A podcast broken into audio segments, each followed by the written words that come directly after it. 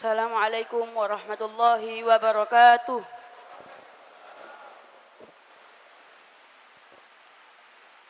أعوذ بالله من الشيطان الرجيم.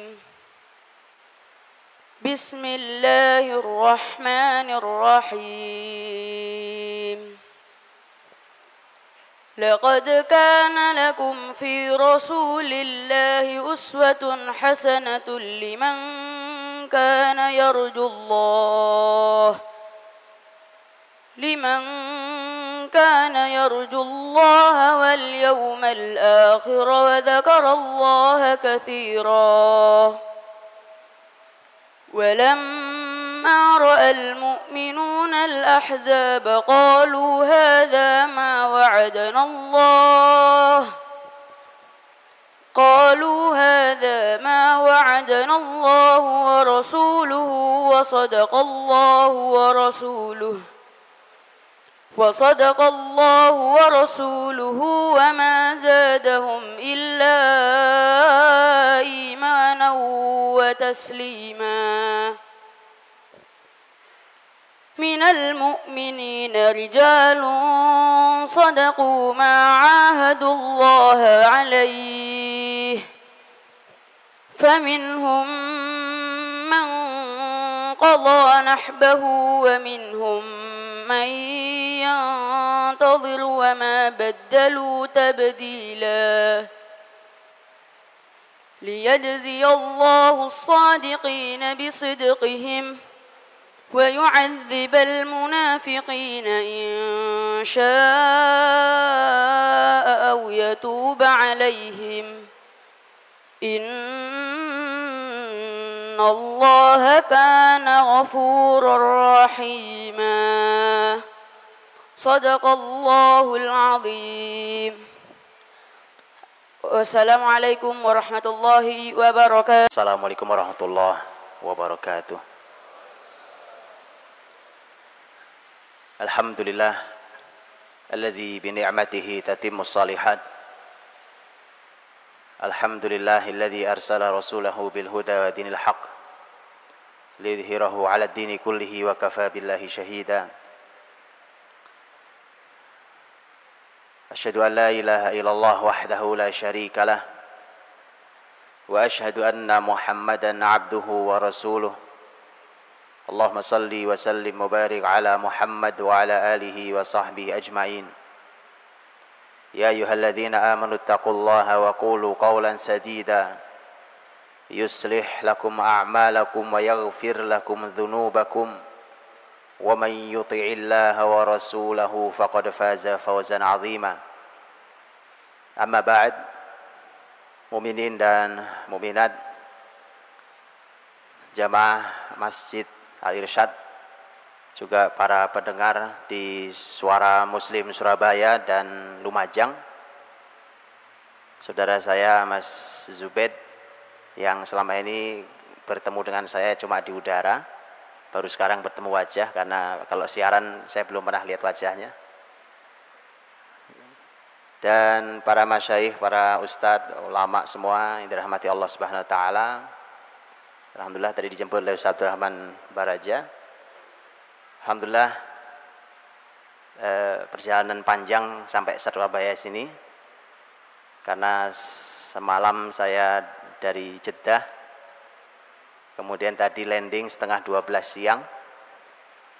Kemudian pesawat ke Surabaya jam hampir jam 3 baru terbang ke sini dari bandara langsung ke masjid ini Pak bahkan anak istri saya saya lewati saya telepon saja. Sudah landing tapi terbang langsung Surabaya karena Alhamdulillah bertemu dengan seseriku yang dirahmati Allah Subhanahu wa taala tempat ini. Mudah-mudahan tidak mengurangi semangatnya. Kita malam hari ini akan membincangkan tentang sesuatu yang sangat istimewa tetapi sudah sering terabaikan. Padahal kalau kita laksanakan, dia tidak sulit. Tak ada yang sulit. Cuma masalahnya kita ini sudah terbawa oleh arus besar hari ini, kemudian menjadi bangsa yang kalah, akhirnya kita mengatakan kita susah untuk mengubahnya. Tidak ada yang sulit. Kita akan membicarakan tentang sesuatu yang sederhana kalau kita laksanakan hidup ini nikmatnya luar biasa, sehatnya luar biasa, yang lebih penting lagi adalah berkahnya luar biasa. Kalau kita mau lakukan dengan sebaik-baiknya, subhanallah. Tentu karena hanya sampai Isya, walaupun Isya nanti nyambung, saya nggak tahu sampai jam berapa ya. E, rasanya memang tidak mungkin selesai tema ini. E, saya membuat visi di dengan teman-teman itu kita buat tiga seri, gitu. Tiga seri itu baru sampai dari sholat subuh Nabi Shallallahu Alaihi Wasallam sampai waktu terbit matahari. Tiga episode sendiri. Di Jakarta Ramadan lalu saya diserahi setiap Sabtu dan Ahad di Masjid Raya Pondok Indah, Jakarta. Sabtu Ahad, Sabtu Ahad sepanjang Ramadan diserahkan ke saya untuk menyampaikan materi keseharian Nabi. Berarti paling tidak ada delapan, delapan Sabtu, delapan hari itu hanya sampai dari sholat subuh sampai waktu duha. Nah sekarang saya nggak tahu dikasih berapa menit pak. Kecuali kita bicara sampai besok subuh, nah mungkin pak. Baik, Bapak Ibu dirahmati Allah, saudara-saudariku yang berbahagia, satu hal yang membahagiakan, kita akan membicarakan tentang manusia terbaik, manusia paling istimewa, yang hari-harinya sangat berkah pak. Karena bicara tentang keseharian Nabi, kita bicara keseharian itu artinya kita akan bicara tentang apa sih 24 jam yang dilakukan oleh Nabi Shallallahu Alaihi Wasallam. Saya ingin bicarakannya dalam tiga poin. Poin pertama adalah tentang e, betapa seperti apakah produktivitas usia Nabi Shallallahu Alaihi Wasallam sebagai sebuah mukaddimah Betapa kalau orang mengatur waktunya dengan seperti Nabi SAW, sebaik Nabi maka hasilnya diharapkan sama. Yang kedua adalah saya akan sampaikan secara global, tentu tidak dalam, secara global 24 eh, jam itu apa saja yang dilakukan, tapi global. Kalau masih ada waktunya saya akan sampaikan poin ketiga, saya ingin detailkan di beberapa poin. Dan terserah mau detailkan di mana, di beberapa poin kita akan detailkan di kegiatan Rasulullah SAW. Seseriku dirahmati Allah Subhanahu wa taala. Dalam hadis yang diriwayatkan oleh Imam Ibnu Majah dalam sunannya, hadis sahih Nabi Shallallahu alaihi wasallam pernah menyampaikan kepada kita a'maru ummati ma baina sittin ila sab'in wa aqalluhum man yujawizu dhalik umur umatku antara 60 sampai 70 tahun dan sedikit yang melewati itu Kalimat Rasulullah SAW. Jadi kalimat tepat, Pak. Jadi kalau saya boleh bertanya kepada Bapak Ibu yang rahmati Allah, karena hari ini kadang-kadang kita membuat teori tapi jauh dari konsep ilahi. Kita membuat teori begini, Pak. Seiring dengan semakin sejahtera sebuah bangsa, maka seiring itu umur semakin panjang. Betul? Silahkan dikoreksi. Kalau Nabi mengatakan, ente mau sejahtera apa pun, umur umatku 60 sampai 70 saja rata-ratanya. Qat'i ini, ini baru wahyu qat'i. Makanya jangan mudah jangan mudah orang terbawa hanya oleh sebuah penelitian bahwa orang makin sehat mungkin lebih sehat, eh, lebih makmur, lebih sehat mungkin saja. Tapi urusan umur kan bukan urusan orang sakit, Pak. Juga bukan urusan orang sehat. Umur umatku ini kata Nabi SAW 60 sampai 70 tahun. Coba antum perhatikan. Ketika Rasulullah SAW menyampaikan hadis ini, ternyata beliau meninggal pada usia 63 tahun. 60 sampai 70. Beliau yang bersabda, beliau yang memberikan ternyata Allah tetapkan sesuai dengan sabdanya. 60 sampai 70, 63 tahun beliau wafat. Abu Bakar As-Siddiq radhiyallahu anhu khalifah pertama muslimin. Sahabat terbaik Rasulullah SAW waktu meninggal tahun 13 Hijriah berapa usianya? 63 tahun. Sama dengan nabinya. Umar bin Khattab radhiyallahu anhu meninggal pada pada tahun 23 Hijriah. Dengan karya besar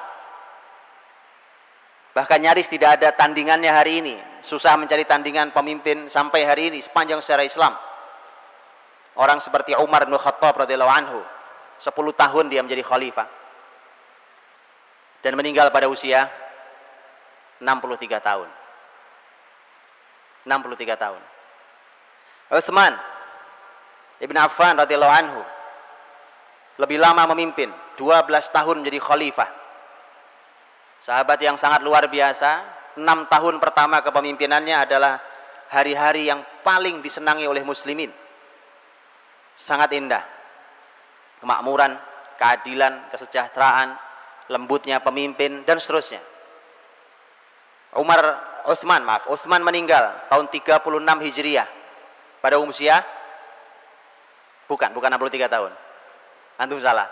Kali ini antum salah. Uthman meninggal dengan usia lebih tua, 80-an tahun. Ali bin Abi Thalib radhiyallahu anhu, khalifah keempat, sepupu Nabi sallallahu alaihi wasallam, sekaligus menantu beliau. Inilah orang yang melahirkan Sayyidah Syababi Ahli Jannah, Al-Hasan wal Husain yang oleh Nabi disebut sebagai dua pemimpin e, para pemuda di surga. Ali bin Abi Thalib radhiyallahu anhu meninggal pada tahun 40 Hijriah. Pada usia Nah, jadi nggak berani jawab antum sekarang. Gara-gara tadi salah. Pada usia 63 tahun. 63 tahun. Lihat empat khalifah terbaik ini, manusia terbaik di zaman Rasul, empat khalifah. Dan Rasulullah SAW empat dari lima orang, empat di antara mereka meninggal di usia 63 tahun. Ada yang 63 tahun di sini umurnya? Angkat tangan Pak, ya kan? 63 tahun, ya kan? Walaupun saya tidak tahu apa hikmahnya. Saya membaca sirah ini tidak tahu apa hikmahnya tentang 63 tahun. Apakah 63 adalah usia terbaik untuk meninggal? Saya juga tidak tahu. Ya. Kan?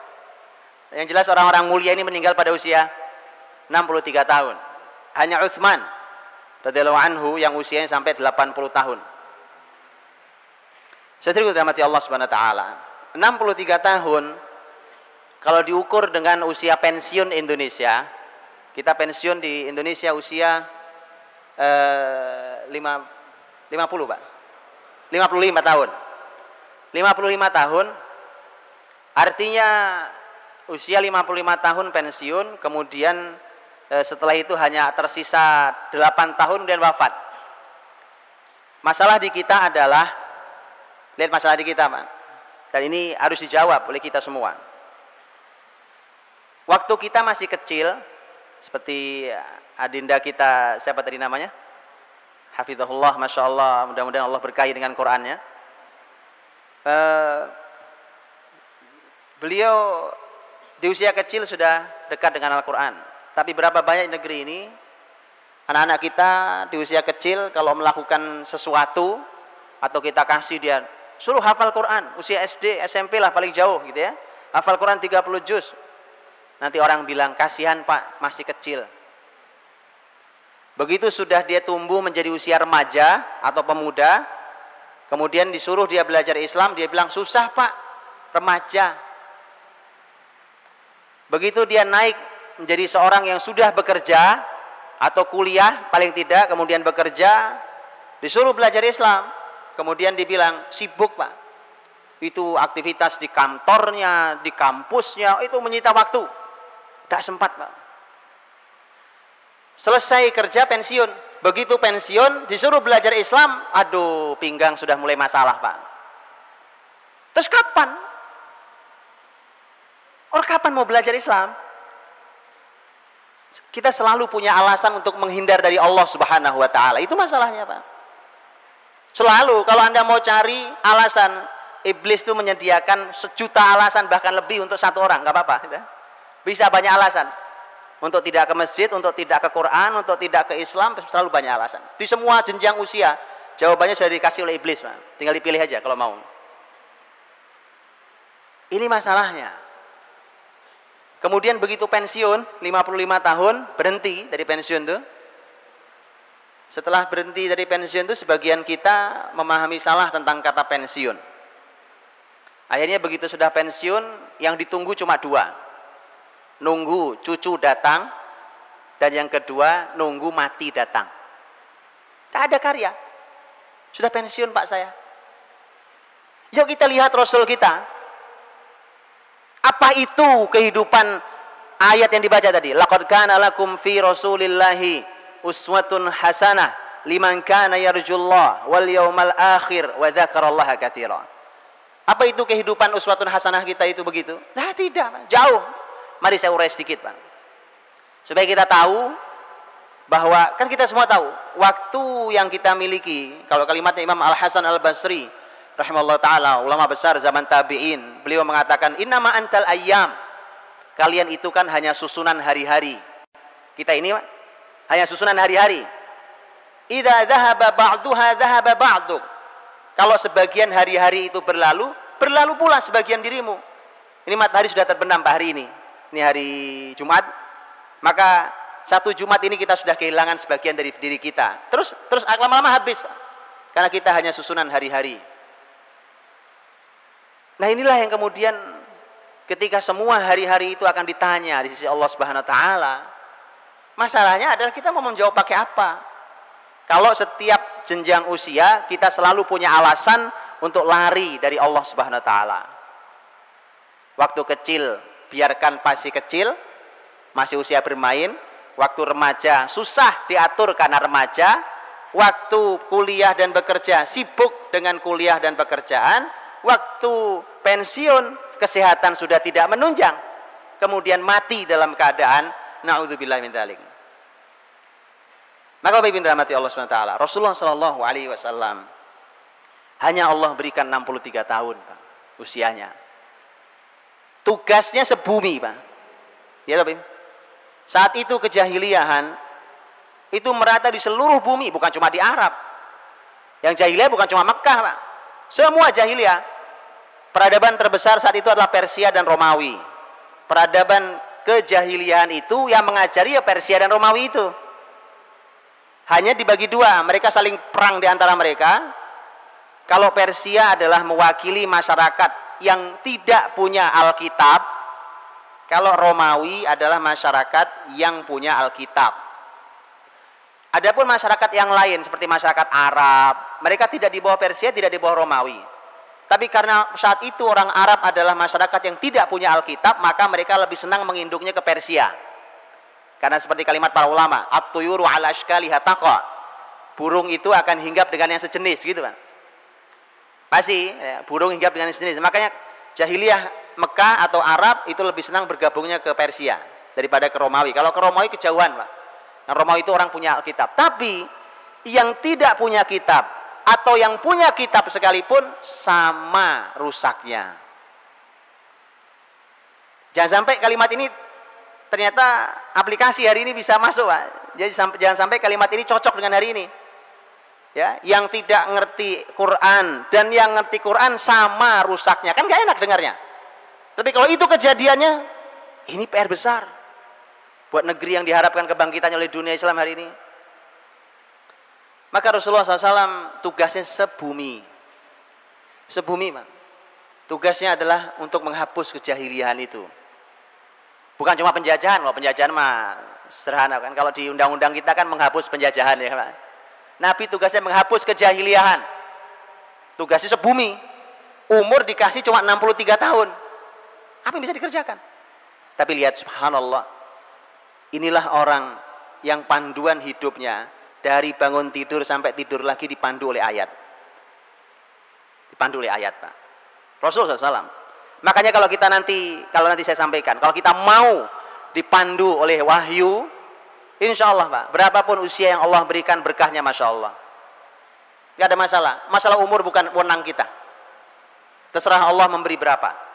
Tapi yang penting adalah usia itu adalah usia yang diberkahi. Seperti kalimat Imam Nawawi rahimahullah taala yang Allah ambil di usia 45 tahun. Tapi Bapak Ibu boleh membaca hasil peninggalan karya-karya ilmu Imam Nawawi rahimahullah taala. Karyanya lebih panjang daripada ilmunya, daripada usianya. Kalau Riyadus Solihin mah kitab kecil, Pak. Riyadus Solihin karya Imam Nawawi itu kitab kecil sekali dibanding kitab beliau yang lain Al-Minhaj Syarh Sahih Muslim Ibnu Hajjaj itu penjelasan terbaik untuk Sahih Muslim karya Imam Nawawi itu berapa belas jilid berapa banyak jilidnya Kemudian ketika beliau menulis kitab fikih umpamanya Al-Majmu' Syarh Muhadzab, berapa banyak gitu ya. Begitu yang lainnya. Bayangkan usia hanya 45 tahun. Dan mana ada di dunia ini masjid yang tidak kenal kitab Riyadus Solehin? Betapa terangnya kubur Imam Nawawi rahimahullah ta'ala. Ilmun yuntafa'u bih. Ilmu yang bermanfaat. Itu jadi kita tanyakan, apa yang kita tinggalkan nih Pak? Begitu meninggalkan cuma harta, ternyata harta buat rebutan anaknya warisan.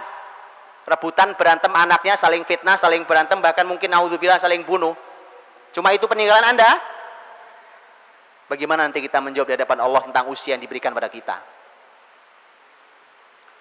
Rasulullah SAW di 63 tahun, di usia 63 tahun itu beliau wafat itu satu jazirah Arab. Bapak Ibu bayangkan jazirah Arab ya. Jazirah Arab itu ada beberapa negara hari ini itu uh, satu jazirah Arab sudah masuk Islam. Hanya diawali dari Mekah yang saat itu Mekah Nabi SAW hanya mengawali dengan beberapa orang.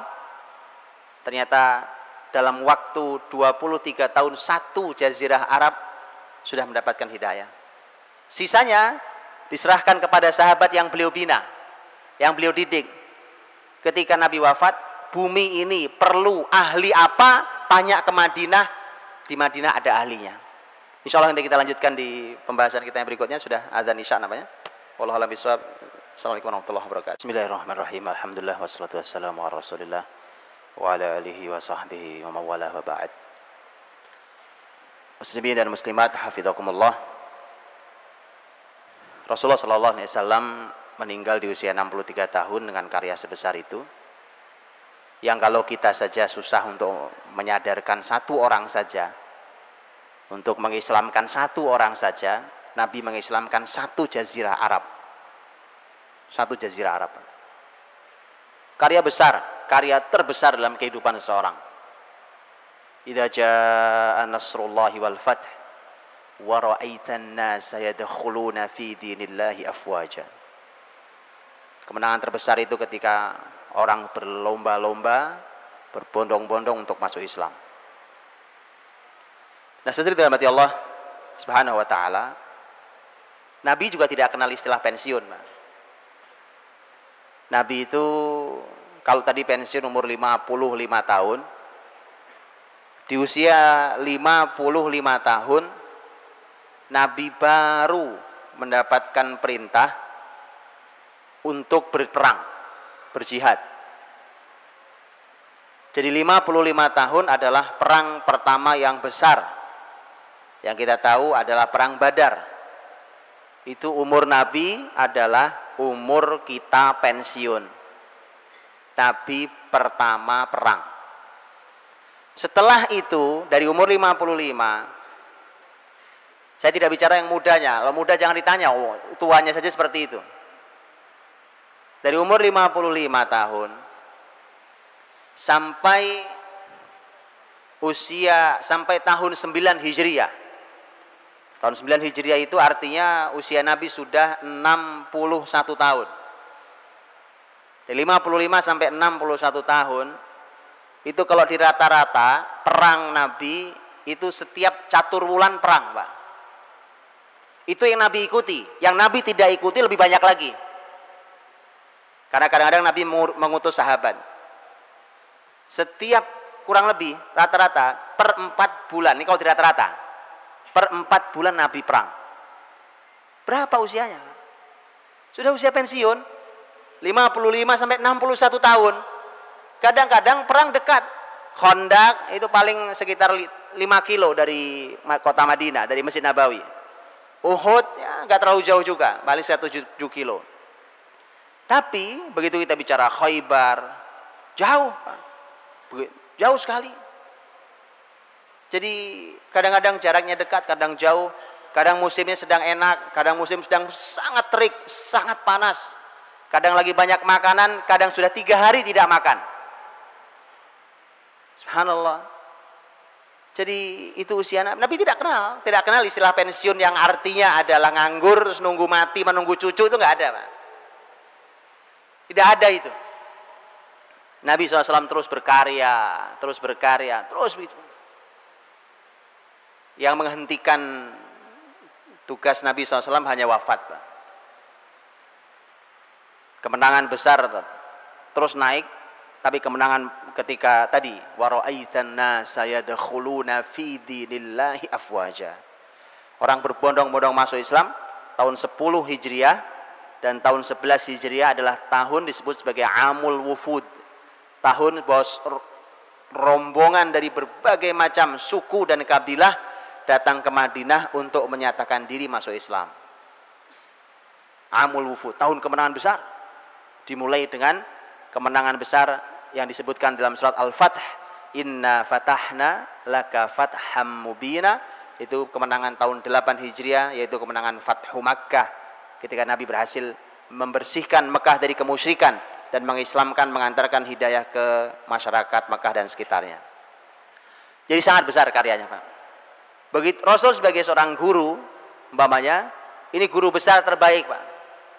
Bisa dibayangkan bahwa para sahabat Nabi SAW itu kuliahnya sama Nabi, Pak, di Madinah. Dan kuliahnya nggak lama-lama. Kayak kita ini sekolahnya kelamaan. Pinter enggak, soleh jauh. Betulan Pak, jujur aja kita ini. Karena kalau kita soleh, kita pinter, Islam maju di tangan kita. Tapi Islam nggak maju tangan kita. Kita jujur ya. Saya, Bapak Ibu semua adalah unsur kejatuhan muslimin hari ini. Ayo kita istighfar bareng-bareng Pak. Memang begitu. Eh, astagfirullah, betul Pak. Karena Islam nggak maju di tangan kita. Betulan ini. Di tangan para sahabat Nabi Shallallahu Alaihi Wasallam Begitu. Antum Bapak Ibu tahu, Persia Romawi yang sebesar itu. Yang sebesar itu. Itu selesai di tangan murid-murid Nabi, para sahabat radhiyallahu anhum ajmain. Itu sepeninggal Nabi kurang dari 10 tahun Persia Romawi tutup. Karya besar apa ini, Pak? Tapi masalahnya bukan sekedar nutup peradaban. Bapak Ibu boleh bayangkan hari ini peradaban terbesar apa gitu ya? Nah itu nutupnya aja kita bingung pak. Apalagi menggantikannya. Karena begitu ditutup, kan orang perlu pengganti. Saya kasih contoh sederhana. Kita ini di bidang ekonomi kan perlu transaksi uang pak. Ini urusan simple, urusan transfer duit. Hari ini kita transfer mudah sekali, gitu ya. tinggal pencet gini transfer duit sampai ke negeri jauh. Begitu? Begitu ditutup oleh muslimin, sebuah peradaban, kan harus mencarikan penggantinya. Apalagi kalau sistem ini sistem yang tidak islami, harus ada penggantinya. Tapi subhanallah, bumi saat itu bertanya keahlian apa Madinah punya. Bahkan yang Arab tidak akrab sekalipun. Apa contohnya? Air. Arab tuh nggak akrab air. Kecuali Arab Surabaya. Tapi kalau Arab Arab di negeri aslinya nggak akrab air, Pak. Lo bagaimana akrab air? Padang pasir. Makanya kalau kalau Umar mengatakan alimu auladakum sibaha warima wa rukubal khail, ajari anak-anakmu berenang, berenang, eh, memanah, kemudian mengendari kuda berenang. Tiga poin itu, itu yang ajaib adalah berenang. Kalau kuda nggak aneh, manah nggak aneh orang Arab. Tapi berenang, apa mereka mau berenang di pasir? Nggak ada air, pak. Nggak ada air. Oh, bagaimana ada air? Hujan kalau nggak istisqa nggak turun. Subhanallah, pak. Tapi inilah Islam. Karena Islam bukan agama padang pasir. Buktinya gampang, Anda buka Quran bicara tentang pohon yang hijau, air menggericik, air yang mengalir, sungai-sungai. Itu cocoknya di Indonesia. Bukan di Arab. Gitu? Maka harusnya yang paling beriman itu orang Indonesia. Orang Arab diajak ngomong itu nggak paham. Yang paling paham kita. Bicara air mengalir di bawah itu, ada pohon-pohon yang tumbuh itu. Nah, Bapak Ibu dirahmati Allah. Jadi hanya kurang dari 10 tahun sahabat Nabi menutup peradaban bahkan menggantikannya. Ketika muslimin pertama punya pasukan angkatan laut, ini asal air Pak. Itu mengherankan. Khalifahnya Utsman, panglima lautnya adalah Muawiyah radhiyallahu anhu. Ketika perang di laut pertama kali lawan Romawi yang sudah lama di laut, Romawi bisa kalah, Pak. Itu heran. Itu belajar dari mana tuh sahabat? Oh, mereka nggak akrab air. Lihat, lihat inilah lulusan Rasulullah SAW. Kayak apa tuh umurnya? Padahal perang itu hanya sebagian kecil dari tugas Nabi, bukan segala-galanya. Bukan segala-galanya. Baik. Karena waktu saya pendek saya mau ringkaskan Pak. Ini kalau mau tahu mana produktivitas saya baca sendiri di Sirah Nabawiyah ya. Tetapi saya mau ringkaskan, tentu pertanyaan kita adalah tidak mungkin, tidak mungkin orang akan sehebat itu karyanya kalau dia membuang-buang usianya. Mustahil orang akan melakukan karya-karya besar kalau usianya mubadir. Hari ini Pak, kalau kita makan sama anak kita, lihat kita makan sama, kita ajari anak kita, nak makan habis semua. Satu piring ambil secukupnya habis. Tak boleh tersisa barang satu nasi. Karena Nabi bersabda nggak tahu yang berkah yang mana. Itu kita ajarkan. Kenapa kita bilang mubadir? Nah, teman setan mubadir. Subhanallah. Hanya satu butir nasi kita bilang mubadir. Umur kita tidak bilang mubadir, Pak.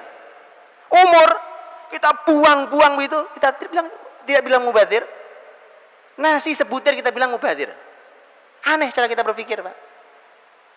Mari kita pikir ulang. Ini mubadir yang paling besar ketika kita memubadirkan usia kita. Mari kita tanya, mau kita gunakan untuk apa tuh umur? Bener nggak sih, Pak? Kalau orang orang tidur malam jam 12 malam, berapa jam yang anda, buang tuh? Betul nggak itu? Tanyakan, sesuaikah ini? Emang kalau bangun tidur jam berapa? Begitu bangun apa yang dilakukan, Pak? Kapan melakukan sesuatu? Ini dilakukannya kapan? Apa yang dikerjakannya? Kita harus bertanya kepada orang yang hidupnya terbukti sangat berkah dan produktif usianya. Rasulullah Sallallahu Alaihi Wasallam. Bapak Ibu saya ingin melewatinya dalam cepat, ya 24 jam itu, tapi sekali lagi tidak akan detil, karena mustahil satu jam detil, nggak nyampe satu jam malah, karena jam 8 Ustaz, jam 8 selesai. Jadi saya ingin mulai dari masalah bangun tidur, bangun tidur tapi nanti malam ini kita istirahat esok pagi kita bangun. Jam berapa kita bangun jam berapa kita bangun Ustaz tiga, empat, lima jam berapa kita bangun dua, satu, dua belas jam apa pun jawaban kita kalau jawabannya masih jam berarti salah Pak yang salah berarti bukan jawabannya, pertanyaannya yang salah. Jam berapa bangun? Ya jawabannya jam ya kan? Kecuali pertanyaan itu jebakan. Karena masalahnya orang-orang beriman diajari langsung oleh wahyu tentang kapan bangun itu tidak urusannya bukan nggak pakai jam, nggak pakai jam. Ini rantai kan, 24 jam itu kan terus terkait secara rantai ini begitu putus satu, berantakan yang lain, Pak. Putus satu, dia yang lain masalah. Maka dari itu tidak boleh putus, Pak. Makanya kita harus benahi satu-satu. Rasulullah SAW urusan bangun tidur langsung Quran yang membimbingnya. Berarti Quran berarti urusan bangun tidur bukan hal yang sepele karena Quran tidak pernah bicara hal yang sepele. Apa Quran mengajari Bapak Ibu cara bikin sayur asem? Tidak ngajari. Sepele, Pak. Yang sepele Quran nggak bicara. Quran bicara hal yang besar.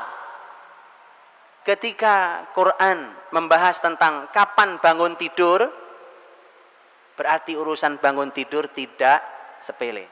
Jadi jangan disepelekan. Kapan bangun tidur? Ada ayatnya ada. Ayatnya kita hafal juga semua. Yang mana ayatnya? Ya yuhal muzammil. Qumil layla illa qalila nisfahu awin minhu qalila aw zid alaihi warattil qur'ana tartila. Wahai orang yang berselimut, bangun malam hari itu kan? Bangun, urusan bangun tidur berarti ada Quran. Qumil lail, bangun di malam hari. Ini untuk Rasul kalau ini, Pak. Rasulullah SAW. Kapan Nabi diperintahkan bangun? Diperintahkan pada tengah malam. Nisfahu. Tengah malam. Awin kusminhu qalila auzid alaihi. Kurang atau lebih sedikit. Tengah malam jam berapa?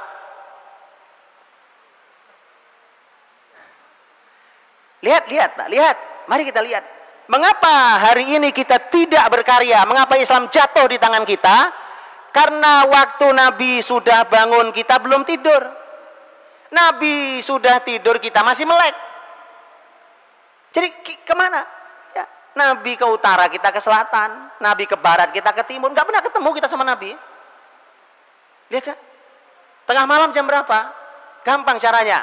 Karena malam dimulai dengan adzan maghrib dan malam diakhiri dengan adzan subuh. Dihitung dibagi dua itu namanya setengah. Nisfahu. Tengah malam Pak. Tengah malam Nabi sudah bangun. Kita baru tidur. Kesalahan pertama. Jadi saya Bapak Ibu saya pengen Bapak Ibu pegang pulpen kertas gitu. Satu, salah satu ini, salah dua nanti kasih contreng salah, salah, salah gitu Pak untuk mencocokkan. Pulang, lo kok salah semua, itu lain cerita. Mudah-mudahan nggak salah semua. Iya. Nilainya ya minimal 8 lah ya kan. Nah, nilai 5 nggak lulus, Pak. Nggak lulus. Masalahnya kalau umur itu tidak ada ujian ulang. Nah, udah lewat. Baik. Jadi Nabi Shallallahu Alaihi Wasallam diperintahkan Allah bangun di tengah malam. Kalau tengah malam bangun, Pak, Bapak Ibu rahmati Allah, itu kan buat Rasul, karena memang mukhotobnya, seruan di ayat itu memang untuk satu orang. Ya yuhal muzammil, wahai satu orang yang berselimut. Rasul SAW. Baik, umatnya diminta untuk bangun malam, ya. Kita diminta untuk bangun malam. Wa minal laili fatahajjad bihi nafilatan lak asa yab'atsaka rabbuka maqaman mahmuda walaupun itu domirnya juga satu orang. Tapi Nabi sallallahu alaihi wasallam dalam hadis yang sahih Nabi menyampaikan tentang kapan bangun pagi paling terlambat? Tahu? Kapan? Bangun pagi paling terlambat. Bangun pagi paling terlambat menurut petunjuk Rasul dalam hadis yang sahih adalah pada azan pertama. Azan pertama kapan? Azan pertama itu sebelum azan subuh ya. Berapa jaraknya? Eh, qadra khamsina ayat. Kisaran 50 ayat dibaca. Berapa menit Ustaz? 50 ayat dibaca. Ya, 10 menit. 10 menit Ustaz ya. Karena para ulama mengatakan ini ayat yang pendek, yang sedang, bukan yang pendek, bukan yang panjang. Yang sedang. Ya, 10 menit. Paling lama 15 menit. Berarti adzan pertama itu kurang lebih 15 menit sebelum subuh. Itu waktu paling terlambat bangun. Dari mana hadisnya? Hadisnya Nabi SAW pernah menyampaikan tentang fungsi adzan pertama. Kata Nabi fungsi adzan pertama ada dua.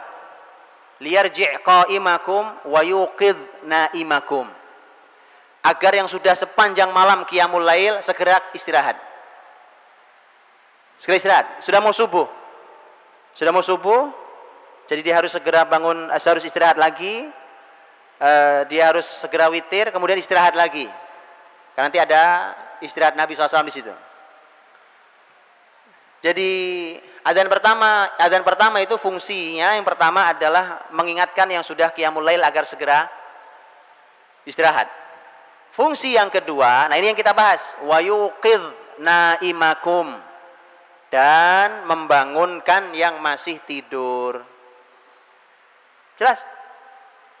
Jadi, dalam kamus orang beriman tidak ada kamu tidur kesiangan itu bangunnya. Begitu kan? Kalau sekali waktu karena kelelahan luar biasa pernah terjadi bahkan pada Rasul, itu di perjalanan jihad. Pernah terjadi sekali waktu. Tapi kalau terjadinya setiap hari mah itu mah bukan banget namanya, bukan. Sekali waktu terjadi ya. Dan itu ada hukum fikihnya. Kapan orang bangun di situ dia sholat. Maka Bapak Ibu dirahmati Allah SWT, urusan kapan Nabi bangun diatur. Dan kita ternyata diajari oleh Nabi bahwa ternyata orang beriman sudah harus bangun pagi paling lambat kurang lebih 10 menit sebelum adzan subuh. Paling lambat. Kan dia perlu persiapan, mungkin masih sempat sholat witir mungkin. Atau mungkin barang dua rakaat mungkin sudah masih sempat. Kemudian persiapan untuk sholat fajar, sholat subuh. Cuma bangun qiyamul lail, bangun sebelum subuh. Itu sebenarnya pembahasannya bukan kapan bangun, Pak. Tapi kapan tidur malamnya. Penting kapan tidur malamnya. Kapan Nabi tidur malam? Itu pertanyaannya dan itu yang harus kita latihkan di keluarga kita masing-masing. Kapan kita Pak, disuruh Nabi untuk tidur? Urwah bin Zubair radhiyallahu anhu.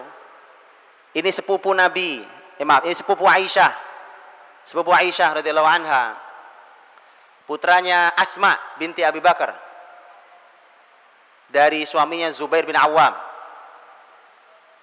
Urwah ini nanti menjadi ulama besar. Ulama besar di kalangan generasi tabi'in. Urwah bin Zubair beliau waktu sepeninggal Nabi pernah datang bukan bukan maaf bukan sepupu ponakan saya salah bicara. Keponakan Aisyah karena anaknya Asma. Sepeninggal Nabi Shallallahu Alaihi Wasallam Urwah main ke rumah Aisyah karena itu adalah bibinya. Urwah bawa temannya. Selepas sholat isya seperti ini kemudian Urwah dengan temannya berbincang-bincang ngobrol karena masih muda ngobrol Aisyah dari kamarnya berteriak, Urwah, tidak begitu cara Nabi menghabiskan malam. Nabi tidak suka, tidak suka Nabi tidur sebelum Isya, dan Nabi tidak suka melek setelah Isya. Saya ulang kalimat Aisyah, anha. Sudah jelas ya? Nabi tidak suka tidur sebelum Isya. Tapi Nabi juga tidak suka begadang malam melek malam setelah Isya tidak suka. Maka kita tutup pengajian kita sekarang. Udah lewat Isya ini. Eh? Kata Aisyah kecuali ada urusan muslimin yang harus diselesaikan. Tapi namanya kecuali itu nggak setiap hari. Makanya saya tidak sarankan kajian itu pada Isya. Dan saya sudah tidak pernah ngisi kajian pada Isya kecuali satu pengajian itu pun di masjid samping rumah saya. Saya sudah mau, sudah mau saya. Ini ini melanggar aturan Rasul. Rasul habis isya istirahat. Tidur kita. Tidak ada begadang-begadang malam. Tidak ada kamusnya. Ini mumpung libur. Padahal ada. Tidak ada. Subhanallah. Semua yang saya sampaikan ini Pak. Anda boleh uji dengan ilmu apa pun hari ini. Ilmu kesehatan, ilmu kedokteran, psikologi, ilmu apa pun silakan diuji Pak. Anda akan menjumpai inilah mukjizat itu. Ajaib. Tanyakan di sini ada banyak dokter silakan, Pak. Kualitas tidur ba'da Isya. Hitunglah tidur hanya 4-5 jam. Dengan tidur jam 12 malam tidurnya sama, 4 atau 5 jam. Jauh kualitasnya. Buktinya gampang. Anda bangun masih lemes kalau tidur jam 12 walaupun udah 5 jam tidurnya. Tapi Anda tidur ba'da Isya, tidak perlu alarm, boleh dicoba malam ini. Atau besok malam silahkan dicoba. Kalau saya tidak sarankan yang orang tua karena orang tua tidurnya memang cepat. Tidur juga sudah makin sedikit. Yang muda-muda nih, yang masih muda-muda wajahnya Masya Allah. Silahkan dicoba Pak. Silahkan coba tidur pada isya tidak usah pakai alarm. Dijamin, biidnillah. Dia akan bangun sebelum subuh. Jadi masalah kita bangun sebelum subuh itu bukan masalah kapan bangun. Masalahnya adalah kapan kita tidur. Karena dari sudah putus rantainya sejak kapan kita tidur. Jadi nggak nyambung berikutnya. Baik, jadi ternyata kita diajari Nabi tidur ba'da Isya. Nah mohon maaf nih, ini kritik saya untuk teman-teman Arab di Timur Tengah sana. Mereka nggak suka tidur ba'da Isya. Ini kepala saya agak error nih Pak. Kliang-kliang arwan ini. Setiap malam tidur jam 12 saya dari Jumat eh dari hari Minggu kemarin. Ahad, Senin, Selasa, Rabu, Kamis. Kenapa? Karena setiap kita pertemuan itu pertemuan ba'da Isya. Kalau kalau pagi habis sholat subuh itu seperti kota mati. Saya di Jeddah kemarin kayak kota mati pak. Wah, sepi kota kayak kota mati. Apalagi, lari, apalagi hari libur. Antum tiduran di jalan insya Allah garing nabrak gitu pak. Sepi bisa main bola itu. Ini tidak sesuai. Makanya pantas Islam jatuh di pusat pusat wahyunya begitu. Saya berbincang dengan seseorang ah pengajar Quran kemarin. Orang sana pengajar Quran Beliau mengatakan, ya ini memang salah. Tapi bagaimana lagi? Sekarang ada lampu, ada elektronik ini, orang masih bekerja. Saya bilang bukan alasan. Untuk menegakkan sunnah Nabi bukan alasan. Kalau kita mau beralasan terus tadi saya bilang, selalu punya jawaban. Bisa. Buktinya bisa, bisa. Apa yang tidak bisa? Antum bukan disuruh ngangkat masjid, disuruh tidur, Pak. Gak susah kerjaannya. Disuruh tidur bukan disuruh baca saya tahu gak semua orang suka baca Suruh baca 500 halaman tiga hari ya itu baru antum pusing. Suruh tidur, masih ngelawan juga, subhanallah. Antum mau perintah apa lagi? Ini perintah paling mudah dari Nabi. Suruh tidur Ba'da Isya. Dah tidur juga. La ilaha illallah. Yuk tidur Pak, Ba'da Isya, tidur Ba'da Isya. Sudah. Dicoba Pak. Ya. Ih, ini subhanallah. Ini konsep kalau antum mencoba subhanallah. Baik, saya mau tanya, Nabi tidur sehari berapa kali? Berapa, Ustaz? Berapa kali Nabi tidur sehari? Nabi tidur sehari tiga kali. Antum tiga kali sehari, tiga kali makan, ya kan? eh, kalau ada bapak ibu dokter, saya mau tanya di sini, karena saya sudah pernah tanya kepada dokter-dokter. Apa makan tiga kali sehari itu ada panduannya? Nggak ada panduannya, ilmiahnya nggak ada ilmiahnya. Ada bapak ibu dokter sini? Ada yang berani bertanggung jawab makan tiga kali sehari itu ada panduan ilmiahnya? Nggak ada panduan ilmiahnya, Pak. Kalau ada yang bilang menemukan panduan ilmiahnya, saya, saya tunjukkan panduan yang lebih ilmiah dari itu. Yang meneliti juga seorang dokter ahli dan sudah diuji oleh berbagai negara, diuji oleh berbagai ahli bahkan oleh para ulama. Lihat, jadi urusan makan kita salah, urusan tidur kita salah, urusan bangun kita salah. Maka tadi bawa kertas contrengin pak salah, salah, salah gitu. Ya, Rasulullah SAW tidur sehari tiga kali pak. Tapi tidak ada yang panjang. Coba tadi, ya kita hitunglah waktu yang paling paling tengah ya karena waktu negeri tropis berbeda dengan negeri, negeri di timur tengah. Kita hitunglah yang paling menengah waktu kita di tropis ini. Waktunya nyaris tidak banyak bergeser. Subuh nggak banyak bergeser dari hari ke hari. Kalau kita isya jam segini paling jam setengah delapan kita isya. Oke lah kita tidur jam delapan baik para jam delapan kita tidur bangun tengah malam itulah paling gampang jam 12 lah tengah malam tuh berapa jam Nabi tidur Empat jam betul ya empat jam. Nabi bangun, Nabi lakukan qiyamul lail di antara aktivitas beliau karena aktivitas beliau di malam hari itu yang paling utama adalah qiyamul lail dan tartil Quran walaupun Nabi melakukan hal-hal yang lain. Itu ada banyak kisah yang lain. Setelah Nabi SAW melakukan semua aktivitas malam itu, nah tadi ketemu adzan pertama. Adzan pertama itu belum subuh.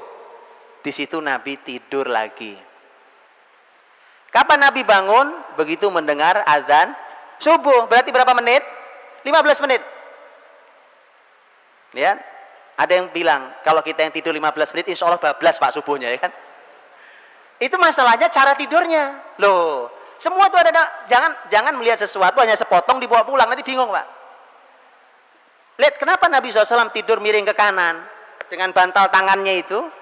Itu memudahkan kita bangun di antaranya Pak. 15 menit Anda bisa bangun. Nabi kadang-kadang hanya tidur-tiduran, tidak tidur. Tapi Nabi kadang tidur betulan sampai ngorok-ngorok. Mendengkur suara Nabi SAW. Nabi terbangun oleh adzan fajar, adzan subuh. 15 menit. Tidur yang ketiga kapan? Tidur yang ketiga koilulah. Koilulah itu kalau Nabi tidurnya hanya beberapa menit menjelang adzan zuhur. Nabi terbangun oleh azan zuhur. Itu koilulah. Kalau hari ini sistem yang berjalan bukan sistem Islam kita nggak bisa. Apa bisa? Bisa. Kalau perusahaan punya saya, pendidikan punya saya, saya buat begitu, Pak. Eh betulan, pesantren punya saya, saya buat begitu. Insya Allah. Nanti pesantren saya, ya, pesantrennya baru buka tahun ini ya. Antum pesantrennya lihat, insya Allah kita lakukan itu. Ya, sebelum zuhur semua harus sudah selesai. Aktivitas tidur. Bangunnya pas adzan zuhur. Niru Nabi, uswatun hasanah liman kana yarjullah wal yawmal akhir wa dzakarallaha katsira.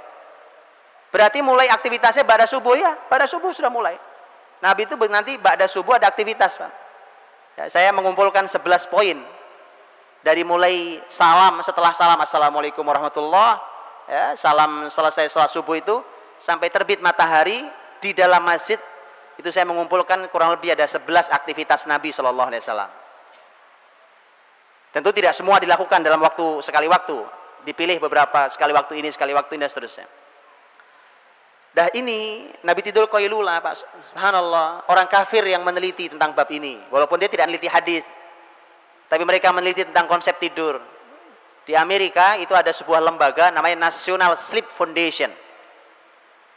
Orang kafir sampai membuat lembaga tidur aja ada ada foundationnya. ngurusi tidur ada lembaganya. Lembaga itu termasuk yang merekomendasikan dengan sangat kuat bahkan mereka memberikan hitungan secara US dollar berapa kerugian perusahaan-perusahaan di Eropa dan Amerika yang tidak mengizinkan karyawannya istirahat di waktu siang itu. Dihitung secara US dollar. Dan mereka ternyata merekomendasikan tidurlah di siang hari walau hanya setengah jam, walau hanya beberapa menit, walau mungkin hanya tidur meletakkan kepala di atas meja. Atau mungkin meletakkan kepala bersandar di kursi, tidur sekejap set cukup. Begitu diteliti ternyata grafik otak kita ini kerjanya begitu. Kalau sudah duhur memang sudah turun gitu Pak. Antum paksain pun tidak bisa beraktivitas baik. Sama dengan setelah isya begini Pak. Sebenarnya saya menyampaikan materi begini nggak banyak gunanya. Karena udah turun begini grafik otak itu Pak. Itu udah otak tidur dipaksa bangun. Ini mohon maaf saya.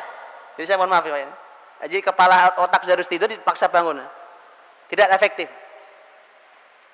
Jadi Rasul sehari tidur tiga kali Pak. Ini kalau dicoba. Terakhir kemarin saya dapat ilmunya. Ini teman saya ahli herbal Pak. Beliau bilang, yang menjaga koilulah dijamin tidak terkena serangan jantung. Saya tidak tahu ilmunya, ini yang orang-orang kesehatan. Kalau ini benar, subhanallah, subhanallah Pak. Hari ini jantung, penyakit jantung itu, itu menghantui semua orang. Subhanallah. Resepnya gampang, menghidupkan sunnah Nabi koilulah. La ilaha illallah, ya kan? Jadi, maka dari itu, ya ini tidur Pak. Baik, Rasulullah SAW, kalau beliau sudah bangun di malam hari tadi kemudian sholat subuh berjamaah dengan Nabi SAW ya e, kalau disebut sholat untuk laki-laki memang di masjid tempatnya pak di masjid tempatnya tidak di rumah kecuali ada uzur syar'i sakit umpamanya ya, ya kalau laki-laki ya di masjid ya, kalau perempuan kata Nabi boleh di masjid boleh di masjid tapi kalau mau bicara yang utama utama di rumah tapi artinya bahwa laki-laki di masjid pak. untuk itulah anak-anak kita yang laki-laki mohon dibawa ke masjid pak Gak ada ceritanya laki-laki sholat di rumah. Di masjid, suruh ke masjid. Bicara tentang kebangkitan Islam, peradaban Islam, Allahu Akbar, ya kan? Setelah subuh gak kelihatan di masjid. Mana mau bicara peradaban Islam? Tidak ada, Pak. Salahuddin al-Ayubi mengukur apakah muslimin siap menghadapi pasukan salib itu, itu diukur dengan berapa yang hadir di sholat, sub, sholat subuh di Masjid Al-Umawi di Damaskus.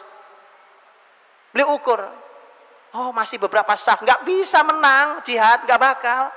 Ditunggu penuh oleh Salahuddin, baru diumumkan jihad.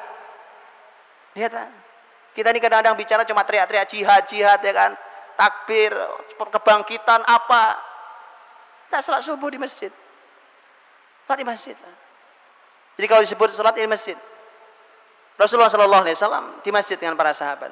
Bahkan Jabir bin Samurah radhiyallahu anhu menyampaikan bahwa karena Nabi sallallahu alaihi wasallam idza shallal fajr jalasa fi musallahu hatta tatlu asy-syamsu hasana. Nabi SAW kalau sudah sholat fajar, sholat subuh, fajar itu subuh, beliau duduk di tempat beliau sholat, artinya di masjid, beliau duduk di masjid, Masjid Nabawi, sampai terbit matahari dengan terang. Ini kebiasaan beliau tiap pagi, kecuali ada aktivitas mendadak yang lain baru Nabi keluar. Tapi kalau tidak Nabi begitu. Ah, kita susah menghidupkannya, apalagi di kota macet begini ya. Di kota macetnya apalagi kayak, saya Pak di Jakarta, Masya Allah. Itu subuh salam langsung ber ke kantor, ya. macet. Saya tidak tahu kalau di Surabaya. Orang lihat tapi yang punya waktu, minimal kita punya waktu libur. Kita punya waktu libur. Boleh kita coba Pak. Sunnah yang mulia ini Masya Allah. Nabi SAW duduk di tempat sholatnya sampai matahari terbit. Dan kita tahu ada keutamaan sholat isyraq atau sholat syuruk. Sholat waktu matahari terbit. Kita tahu hadisnya Hasan menurut sebagian ulama sebagian mengatakan sahih. Keutamaannya Pak. Sempurna pahala haji dan umrah yang menjaga sholat subuh berjamaah, tetap di masjidnya sampai terbit matahari, kemudian dia sholat dua rakaat baru pulang. Kan itu yang dilakukan Nabi. Ini Nabi SAW. Nah, pertanyaannya tadi, apa yang dilakukan Nabi di masjid? Kalau di hadis yang tentang keutamaan sholat mata, waktu terbit matahari itu, itu bahasanya adalah jalasa yadkurullah, zikir pada Allah. Tapi begitu antum dalami, ternyata makna zikir itu di sana itu umum, Pak. Bukan hanya zikir membaca kalimat thayyibah subhanallah walhamdulillah walallah Allah itu ya zikir. Tapi ternyata Nabi melakukan macam-macam. Nabi melakukan banyak hal di pagi hari selepas selesai sholat subuh berjamaah, kemudian zikir sholat itu. Ternyata Nabi melakukan banyak hal. Yang tadi saya bilang saya kumpulkan 11 poin.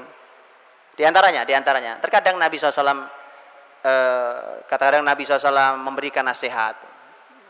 Ya, mau'idatan wajilat minhal qulub wa dharafat minhal uyun. Nasihat yang membuat hati hati ini menjadi sangat takut dan kemudian mata pun menangis. Nasihat menyentuh, menyentuh hati, ya. Jadi nasihat yang menyentuh hati. Itu subuh enak, Pak, ngajinya. Jadi kalau pengajian subuh, Pak, ya, cari yang menyentuh hati pengajiannya. Ini sunnah Nabi SAW. Apa yang dilakukan Rasulullah SAW? Kadang-kadang Nabi menanyakan tentang mimpi. Kadang mimpi. Haru amin kumru'a.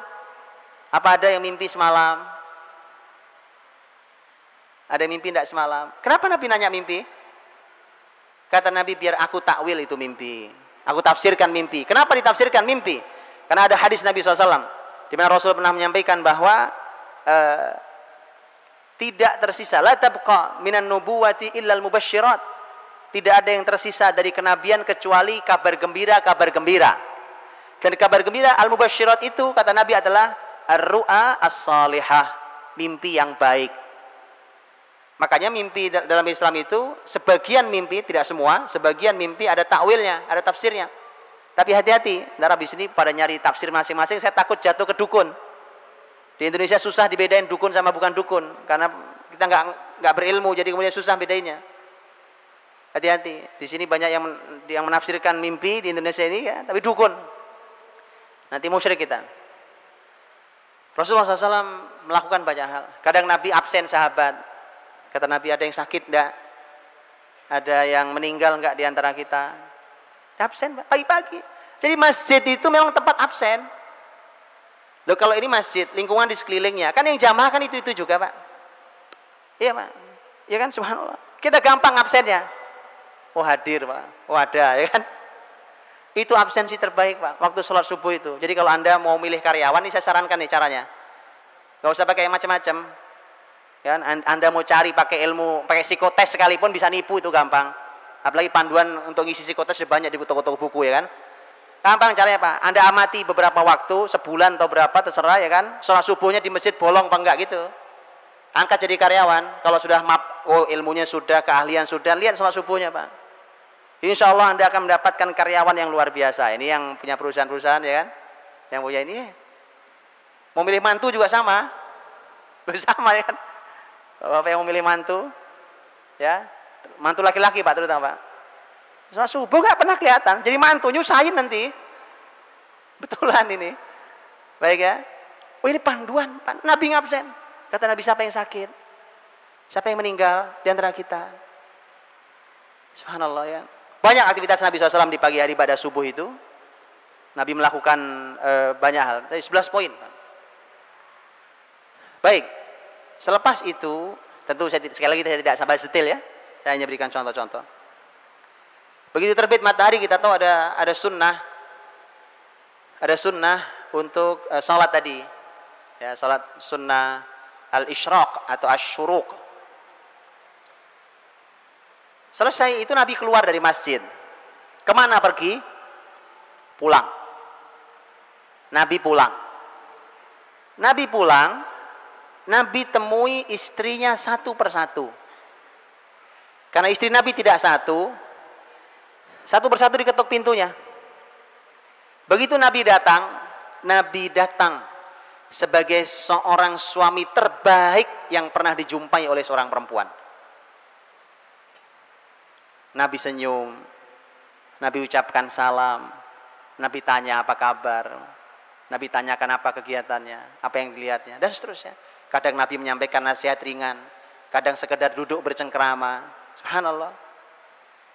Istri Nabi tidak satu, tapi semua terperhatikan. Lah kita ini istri cuma satu aja kok nggak keurus.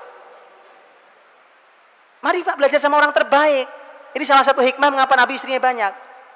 Memberikan contoh Pak, istri banyak Nabi semua terurus. Semua luar biasa. Semua wanita istimewa. Kita satu aja ngeluh gak bisa didiknya.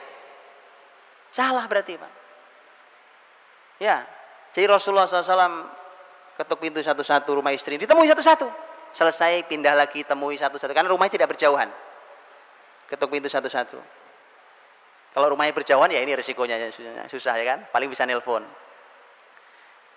Nabi Nabi kadang-kadang bertanya kepada istrinya, seperti cerita Ummu Salamah radhiyallahu anha, juga Aisyah radhiyallahu anha. Nabi bertanya Nabi.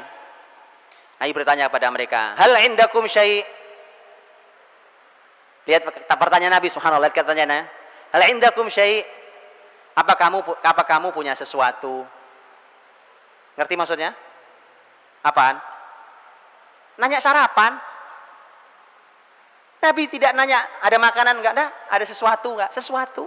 Dalam bahasa Arab kata syai nakiroh pula. Nakiroh itu tidak definitif, tidak ada alif lam nakirohnya. Syai nakiroh sepele, sesuatu yang sepele. Apa sajalah, apa saja. Karena syai itu sesuatu yang tidak definitif, tidak definitif. Jadi apa saja. Sepele. Kadang-kadang Aisyah pernah bercerita, Ummu Salamah pernah bercerita, kadang-kadang mereka mengatakan nggak ada ya Rasulullah Is rumah rumah Nabi nggak punya makanan pagi hari. Manusia terbaik itu. Tidak punya makanan. Kadang-kadang istri yang jawab tidak ada ya Rasulullah. Kalau tidak ada Nabi bilang, dan anak soim.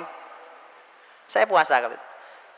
Jadi begitu Bapak Ibu, tolong urusan makan disederhanakan. Ada ya dimakan, nggak ada ya puasa selesai gitu loh. Hari ini gara-gara budaya kuliner, Makan menjadi rumit buat keluarga muslim. Bukan sekedar apa menunya, tapi bagaimana cara menyajikannya. Ada Bapak Ibu tahu? Ada sebuah rumah makan, karena kita udah bosen dengan makan cara biasa, itu makan di sampingnya singa. Betulan.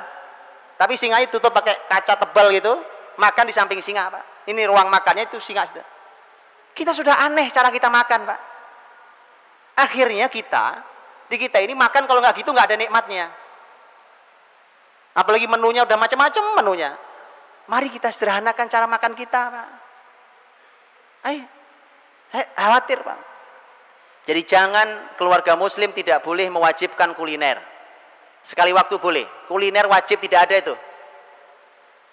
Karena itu akan mendidik anak-anak Anda, membuat makan itu menjadi rumit. Padahal makan tuh oleh Nabi disederhanakan. Ada saya makan, nggak ada yang nggak makan. Puasa ya puasa. Bahkan Nabi mengatakan hal indakum syai. Kata syai, sederhana aja. Tidak ada ya sudah. Lihat. Jadi mohon ditiadakan kuliner, Pak. Oh ini PR besar. Hari ini kita mewajibkan sampai bapaknya kadang saking sibuknya dia punya kewajiban kuliner setiap minggu sekali keluar sama anaknya. Begitu dia sibuk gak sempat keluar dia minta maaf, minta maaf. Aduh maaf ya nah, ayah pekan ini sibuk sekali, mohon maaf gak sempat keluar makan sama kalian. Siapa yang mewajibkan? Tak ada pak. Kalau alasannya ini untuk komunikasi, komunikasi Anda bisa dengan cara apa pun hari ini. Mau SMS komunikasi, telepon komunikasi, email komunikasi, eh? ketemu komunikasi di rumah komunikasi, di jalan komunikasi, ngantar sekolah komunikasi, jadi masalah kita ini sebenarnya bukan itu alasan aja itu pak. Itu hanya alasan. Jadi boleh silahkan makan di luar dengan keluarga, masya Allah, jalin erat dan hangatnya rumah tangga. Tapi dalam Islam itu bukan sesuatu yang penting. Dia tidak penting. Suatu hari Rasul datang ke rumah istrinya. Kali ini Aisyah radhiyallahu anha yang bercerita. Begitu datang, Rasulullah SAW ditawari kali ini bukan Nabi SAW ketika ketika itu juga bertanya hal indakum syai? Apa ada sesuatu? Ternyata kata Aisyah ya Rasulullah uhdiyalana his. Kita dikasih hadiah oleh seorang sahabat itu his. His itu makanan korma dicampur dengan tepung dengan apa jadi his. Enak makanannya. Ya, kalau kalau ke Mekah Madinah Bapak Ibu bisa tahu. His. Dan his itu termasuk makanan kesukaan Nabi SAW tuh Pak sampai makanan yang Nabi sukai itu masya Allah gizinya pak. Anda tahu daging kambing? Ya, Nabi bagian mana yang paling Nabi suka? Al katif, katif. Nah, katif.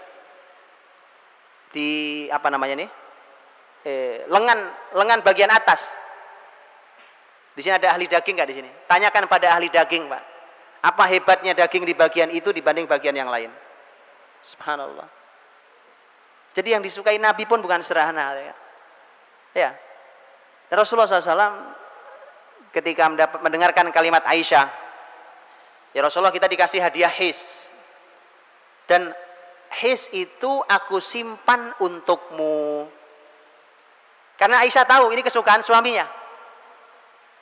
Nabi SAW mengatakan, yaudah, sini bawa sini. Padahal tadi itu tadi saya sudah niat puasa. Nabi batalkan puasa sunnahnya. Kalau puasa wajib tidak boleh dibatalkan. Kecuali ada udur syar'i. Yang betul syar'i. Tapi puasa sunnah boleh dibatalkan. Untuk hal yang lebih penting, yang wajib. Nabi SAW mengatakan saya batalkan dibatalkan puasa sini, saya makan. Ambil pelajarannya, Bapak Ibu rahmati Allah terutama para ayah dan saya mewakili para ayah meminta maaf pada para ibu. Bu, minta maaf saya Bu, mewakili para suami karena saya juga suami dan ayah. Minta maaf kadang-kadang bawa bapak ini kan. Begitu pulang kerja udah capek, ya udah malam pamannya ada makanan di rumah. Istrinya bilang, "Belum makan ya?" Ini udah disediakan. Aku udah makan di luar. Oh ya sudah. Bapak bapak tahu, sekedar saya sampaikan perasaan seorang wanita, Pak. Itu begitu bilang ya sudah itu, itu ngenesnya sampai besok malam itu. Kadang-kadang gini loh Pak, Anda jangan sepelekan, ada ada makanan di meja makan kita. Itu makanan untuk sampai di meja makan, itu bisa jadi persiapannya sudah dua minggu itu. Betul Bu? Suatu hari seorang istri ingin menyajikan makanan yang paling dicintai suaminya. Maka dia mulai cari resep baru, resep apa yang baru. Dia browsing dulu di internet, cari masakan. Oh dibanding-bandingkan dulu Habis itu telepon temennya, jeng aku mau masak gini, SMS lagi. Ini kok kurang apa enggak ya rasanya? Oke, persiapannya lama itu pak. Terus nanti ke pasar nyari bahan, nggak ada pula di pasar satu pindah ke pasar yang lain. Dia masak seharian dia masak pak. ini agak agak ini sedikit, ya. hiperbola sedikit. Jadi lama itu untuk sampai makanan di meja makan itu subhanallah itu melibatkan waktu, tenaga, hati dan cinta. Eh, enggak gampang pak Begitu pulang tahu-tahu suaminya bilang, "Aku udah makan sama teman-teman di luar." Ya Allah, makanya saya minta maaf nih Bu, mewakili para suami. Para ibu mohon maafkan, maafkan kami kadang-kadang laki-laki nggak punya rasa. Yang beginilah kami diciptakan Allah SWT kan. Jadi mohon dimaafkan. Insya Allah mulai malam ini kita akan belajar Bu. Sentuhlah makanan itu, makanlah itu. Ucapkan kalimat yang mulia. Siapa yang masak nih? Aku yang masak. Luar biasa istriku ya kan. Istri Allah ya kan. Masalah rasanya nggak jelas itu nomor sekian Pak.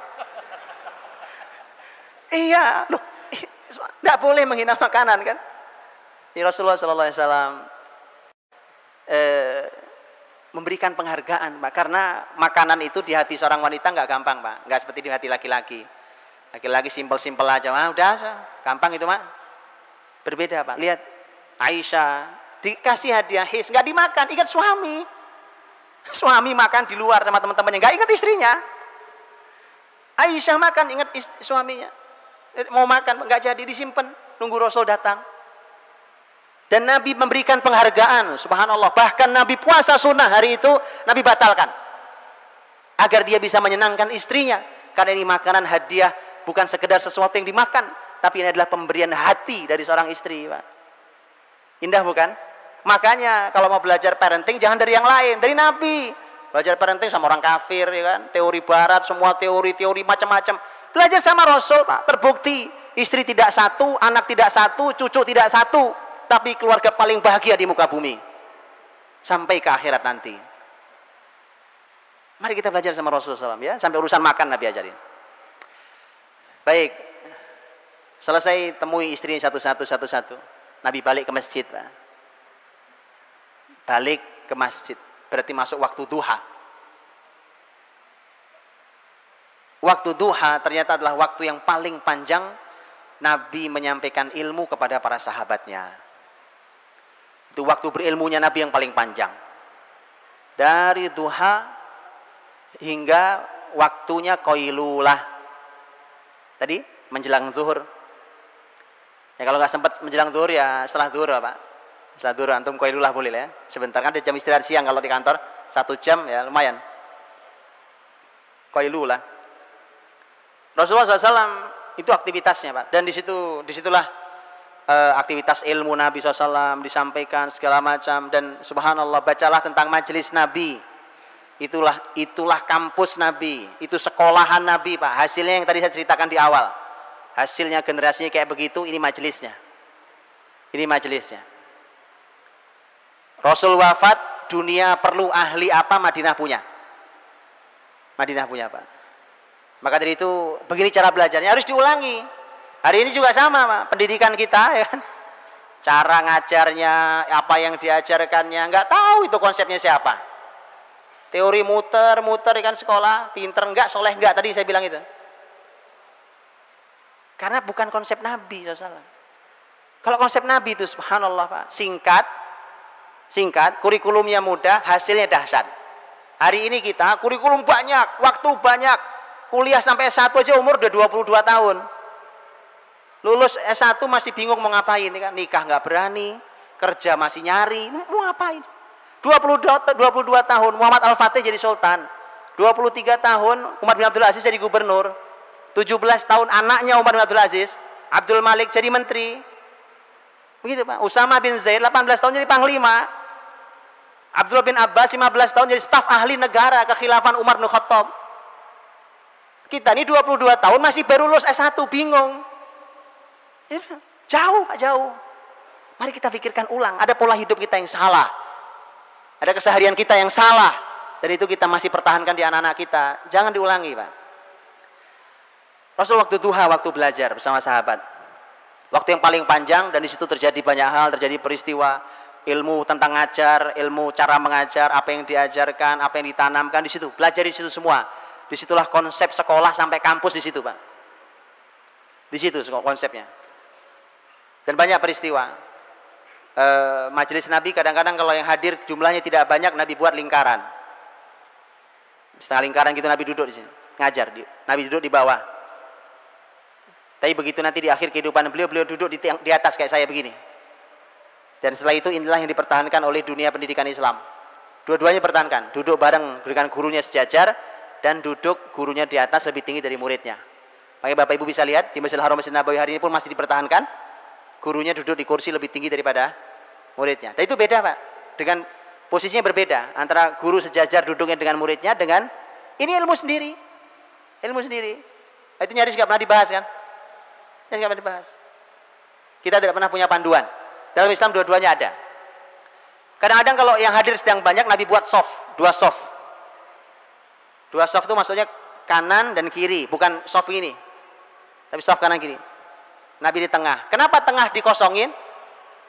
Fungsinya adalah kalau ada orang yang datang ke Rasul untuk keperluan bertanya atau keperluan yang lain, dia boleh memotong majelis Nabi.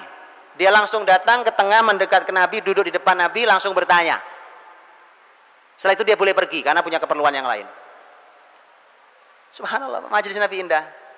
Nah di situlah kemudian kualitas para sahabat Nabi juga beda-beda.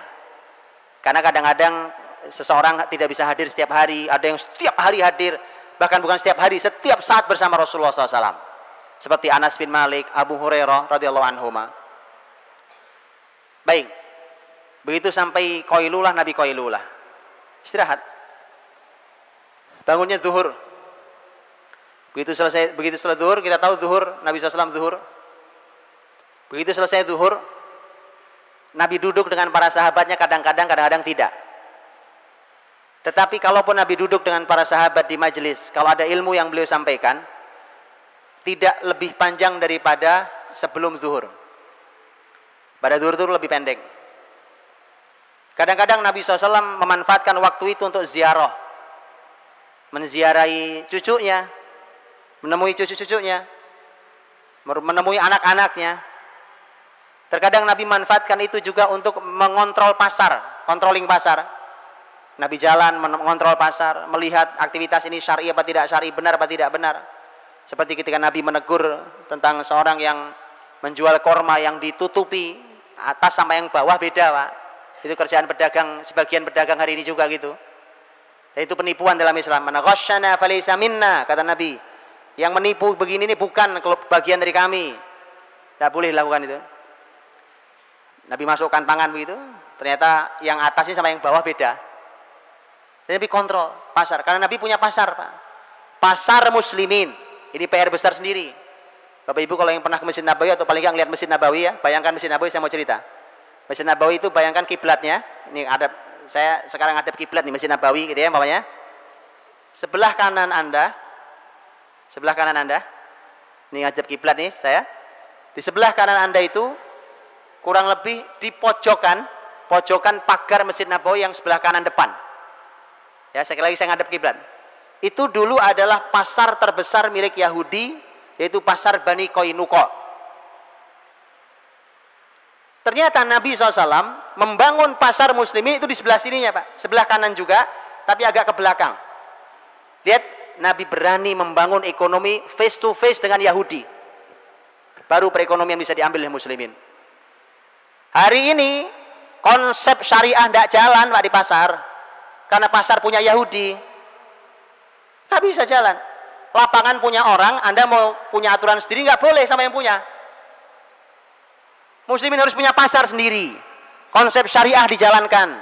Kalau perlu face to face untuk supaya langsung orang lihat mana yang lebih berkah, mana yang lebih maju, mana yang lebih hebat. Begitu, Pak. Kalau perlu lihat mana yang lebih ramai pasarnya. Ya. Nabi adu pasar face to face berhadapan. Itu dilakukan, Nabi SAW melakukan controlling sehingga tidak boleh. Nah ini juga konsep. Ketika Umar bin Khattab radhiyallahu anhu menjadi khalifah, beliau mengumumkan di pasar muslimin, la yabi' fi suqina hadha illa man faqih wa illa akala riba radhiya am aba. Tidak boleh jualan di pasar kita ini kecuali orang yang fakih. Orang yang punya ilmu fikih muamalah benar, ngerti dia. Fikih muamalah jual beli itu bagaimana? Kalau tidak, maka dia akan pasti akan memakan riba baik dia rela ataupun terpaksa. Ali bin Abi Thalib radhiyallahu anhu saat dimintai izin oleh seorang seseorang, "Wahai Ali, saya ingin bisnis mulai jualan dagang, maka doakan saya." Kata Ali, "Kamu sudah belajar fikihnya? Fikih jual beli, fikul buyu', jual beli?" Dia bilang, "Bagaimana kalau saya belajarnya sambil jalan?" Nah, ini kesenangan kita nih, learning by doing bahasa kerennya. Padahal itu baca parah itu, Pak. Learning by doing ya kan, saya sambil jualan tapi sambil belajar fikih muamalah. Kata Ali, "Lah, Belajar dulu fikihnya baru kamu jualan. Lihat Pak, kita jualan pun salah sekarang ternyata. Fikih buyuk udah ngerti. Jualan iya, bisnis sudah gede, perusahaan udah 15. Fikih jual beli tidak tahu. Akhirnya kita makan yang haram, baru begitu uang haram banyak kita bingung datang ke Ustadz. Gimana Ustadz? Banyak duit haram di saya. Ya, kemarin tidak mau belajar. Disuruh belajar susah. Kan? Begitu sekarang sadar dia bingung. Sudah bingung, yang haram sudah terlanjur banyak, menarik keluarnya susah pula. Makanya Pak, Islam ini, ini konsep dalam Islam. Ya, yang sudah terlanjur ya segera belajar fikih muamalah. Yang punya usaha belajar Pak. Ada fikihnya kan? Ada fikihnya. Dalam fikih ada bab al jual beli. Jadi Rasul ada melakukan controlling terhadap pasar, kadang kunjungan ke rumah anak-anak cucunya dan seterusnya. Nabi berinteraksi dengan anak cucunya itu pelajaran sendiri. Bagaimana Nabi berinteraksi anak, berinteraksi dengan cucu dan segala macam. Singkat kata masuk waktu asar. Gitu? Masuk waktu asar. Dengan semua aktivitas Nabi itu. Mas, masuk waktu pasar, sholat, begitu sholat, selesai asar, selesai asar adalah waktu yang paling pendek dan nyaris Nabi tidak duduk dengan sahabat lama-lama di masjid, tidak berlama-lama dengan para sahabat di masjid. Sudah lelah seharian, Pak. Sudah lelah seharian, sudah beristirahat, waktunya istirahat. Pada asar, Nabi SAW sudah tidak banyak beraktivitas di masjid dengan para sahabatnya, tidak duduk lama lagi. Kalau pada itu pun hanya perlu, kalaupun perlu saja. Ya, e, kecuali kalau Nabi punya program pelajaran sehari, karena Nabi pernah punya e, pengajian satu hari full dari pagi sampai sore. Itu ada. Apalah kita nyebutnya hari ini? E, apa nyebutnya hari ini? Pokoknya belajar seharian full, ya kan? Mau daurah, mau workshop, mau apa itu Nabi pernah punya. Nabi pernah juga punya daurah 20 hari. Hadis sahih dalam riwayat Bukhari. Dan seterusnya. Jadi Nabi SAW kalau sudah sore sudah pada asar itu sudah tidak terlalu banyak kegiatan. Apa kegiatan beliau? Kegiatan beliau tadi bersilaturahim, berkunjung. Kadang-kadang ada sahabat datang ke beliau, ya Rasulullah eh, ini saya mau menyembelih onta, tolong disaksikan. Jadi para sahabat senang apa pun disaksikan Nabi, berkah Pak. Dikunjungi orang-orang soleh, makanannya dimakan sama orang soleh. Makanya ada doanya, akala ta'amakumul abror. Ya, makananmu dimakan oleh orang-orang baik. Berkah makanan kita ya Pak. Kasih makanan orang-orang baik itu. Dia senang sahabat. Nabi datang, Nabi datangi, untuk itu ya untuk korkam, apa motong onta motong kambing sampai masak sampai makan bersama dan seterusnya. Nanti kadang berkunjung ke rumah sahabat yang lain. Kadang eh, Anas pernah meminta Nabi untuk berkunjung ke rumahnya untuk Nabi sholat di rumah Anas. Ini belum pernah kita lakukan ya Pak? Minta orang yang soleh nyolati rumah kita Pak. Belum pernah kita lakukan ya? Itu Anas pernah minta Pak. Pernah minta. Nah sore hari menjelang maghrib Nabi melakukan aktivitas yang sama dengan yang Nabi lakukan setelah terbit matahari. Apa itu? Menemui istrinya satu persatu. Subhanallah. Beginilah bahagianya rumah tangga, Pak. Ada istri yang oleh suaminya disapa dengan sebagai seorang suami terbaik dua kali dalam sehari mengawali hari dan menutup hari. Makanya para istri selelah apa pun kalau begitu nikmat pak kerjanya di rumah ya kan nyaman. Oh dikasih, masya Allah beban istri nggak sederhana. Tapi kalau suami memberikan yang terbaiknya, masya Allah istri semangatnya luar biasa. Nabi temui satu-satu. Cuma kalau yang sore ini agak berbeda. Bedanya adalah kalau Nabi tidak cukup waktu, umpamanya tadi nemeni sahabat motong kambing kan lumayan motong kambing, nguliti, masak kan butuh waktu itu. Kalau waktunya tidak mepet maghrib, maka Nabi tidak mengunjungi satu-satu. Tapi Nabi langsung ada di rumah istri yang dapat jatah malam itu. Kan jatah malam dikilirkan. Istri yang punya jatah malam itu Nabi langsung di situ. Nah semua istri sudah tahu, oh Nabi nggak datang nih karena berada kesibukan, maka semua istri kumpul di rumah itu. Duduk bersama bareng-bareng, masya Allah, seorang suami, istri sekian, ya kan? Duduk bareng-bareng bercengkrama bersama, berbicara, bercanda, makan bersama, subhanallah. Nikmat bukan? Nanya doang saya, Pak. Saya juga nggak pengalaman masalahnya. Ya. Kalau Nabi cukup waktu, Nabi kunjungi satu-satu. Istri yang paling terakhir Nabi kunjungi adalah istri yang mendapatkan jatah malam itu. Jadi jadi rumah tangga itu ada aturannya, ada konsepnya, ya. Subhanallah jam sudah jam 8, Pak. Sudah habis waktunya. Baik, saya saya tutup kalau begitu bahwa kalau sudah maghrib, sudah maghrib kita tahu ada panduan dalam Islam tentang masalah maghrib. Maghrib ke Isya malam setelah ter, terbenam matahari itu sudah tidak ada aktivitas Semuanya sudah tinggal ibadah di situ. Kalau ada makan tentu ada makan di sana. Kadang-kadang makan Nabi, kadang-kadang pada maghrib juga makan. Terus begitu sampai kemudian tadi sudah langsung uh, pada isya. Pada isya bahkan kadang bahkan juga ada anjuran menunggu maghrib sampai isya kita tahu. Uh, dan isya isya Nabi setelah kita tak kita tahu Nabi SAW selesai sholat isya Nabi langsung tidur Nabi langsung tidur uh, kecuali ada urusan muslimin. Dan isya itu ada sebuah satu sunnah yang kita perlu mencobanya. Tapi mohon mencobanya setelah ilmunya ada disampaikan juga ke masyarakat biar nggak jadi fitnah. Yaitu apa? Nabi SAW muadzin Nabi itu. Muadzin Nabi SAW Nabi punya dua muadzin Bilal dan Abdullah bin Umi Maktum. Kalau muadzin Nabi sudah adzan waktu isya itu Nabi dari rumahnya tinggal ngeliat.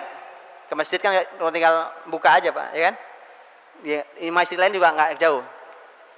Kalau di masjid para sahabat sudah berkumpul banyak, Nabi segera keluar untuk segera sholat isya, kemudian selesai pulang istirahat. Tapi kalau Nabi lihat dari rumah kok sepi, rumah sahabat kok pada belum banyak datang, ada saja mungkin aktivitas apa segala macam, maka Nabi menunda sholat isya sampai tengah malam, baru sholat isya, berjamaah di masjid dan Nabi bersabda laula an asyqa ala ummati la amartuhum bi ta'khiri salatil isya'i ila nisfil lail kalau tidak memberatkan umatku, pasti aku perintahkan mereka untuk mengakhirkan sholat isya sampai tengah malam. Jadi khusus, khusus, khusus untuk sholat isya eh, dengan hadis ini maka ternyata waktu utamanya ada di tengah malam itu. Tapi tetap harus berjamaah. Gak boleh tengah malam sendirian di rumah. Sahabat sholat di masjid, ya karena laki-laki. Jadi sahabat kalau sudah mulai beranjak malam, nanti sahabat datang ke Rasulullah, ya Rasulullah, para wanita sudah tidur, anak-anak juga sudah tidur, mari kita sholat isya, kita belum sholat isya. Isya. Sholat isya, berjamaah di masjid sudah tengah malam. Pernah nyoba di sini? Belum ya? Ah, rasakan Pak, sholat isya di tengah malam berjamaah di masjid, rasanya beda banget. Betul, ini sunnah Nabi SAW. Bahkan bahkan tadi dengan hadis itu maka ternyata waktu kalau sholat sholat wajib yang lain waktunya di awal waktu, waktu utamanya.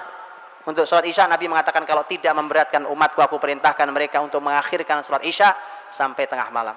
Allah alam mudah-mudahan yang sekilas bisa memberi gambaran. E, kalau detailnya ya perlu waktu cukup panjang. Wallahu alam kembali kepada saudara Zubaid. Wallahu alam Assalamualaikum warahmatullahi wabarakatuh.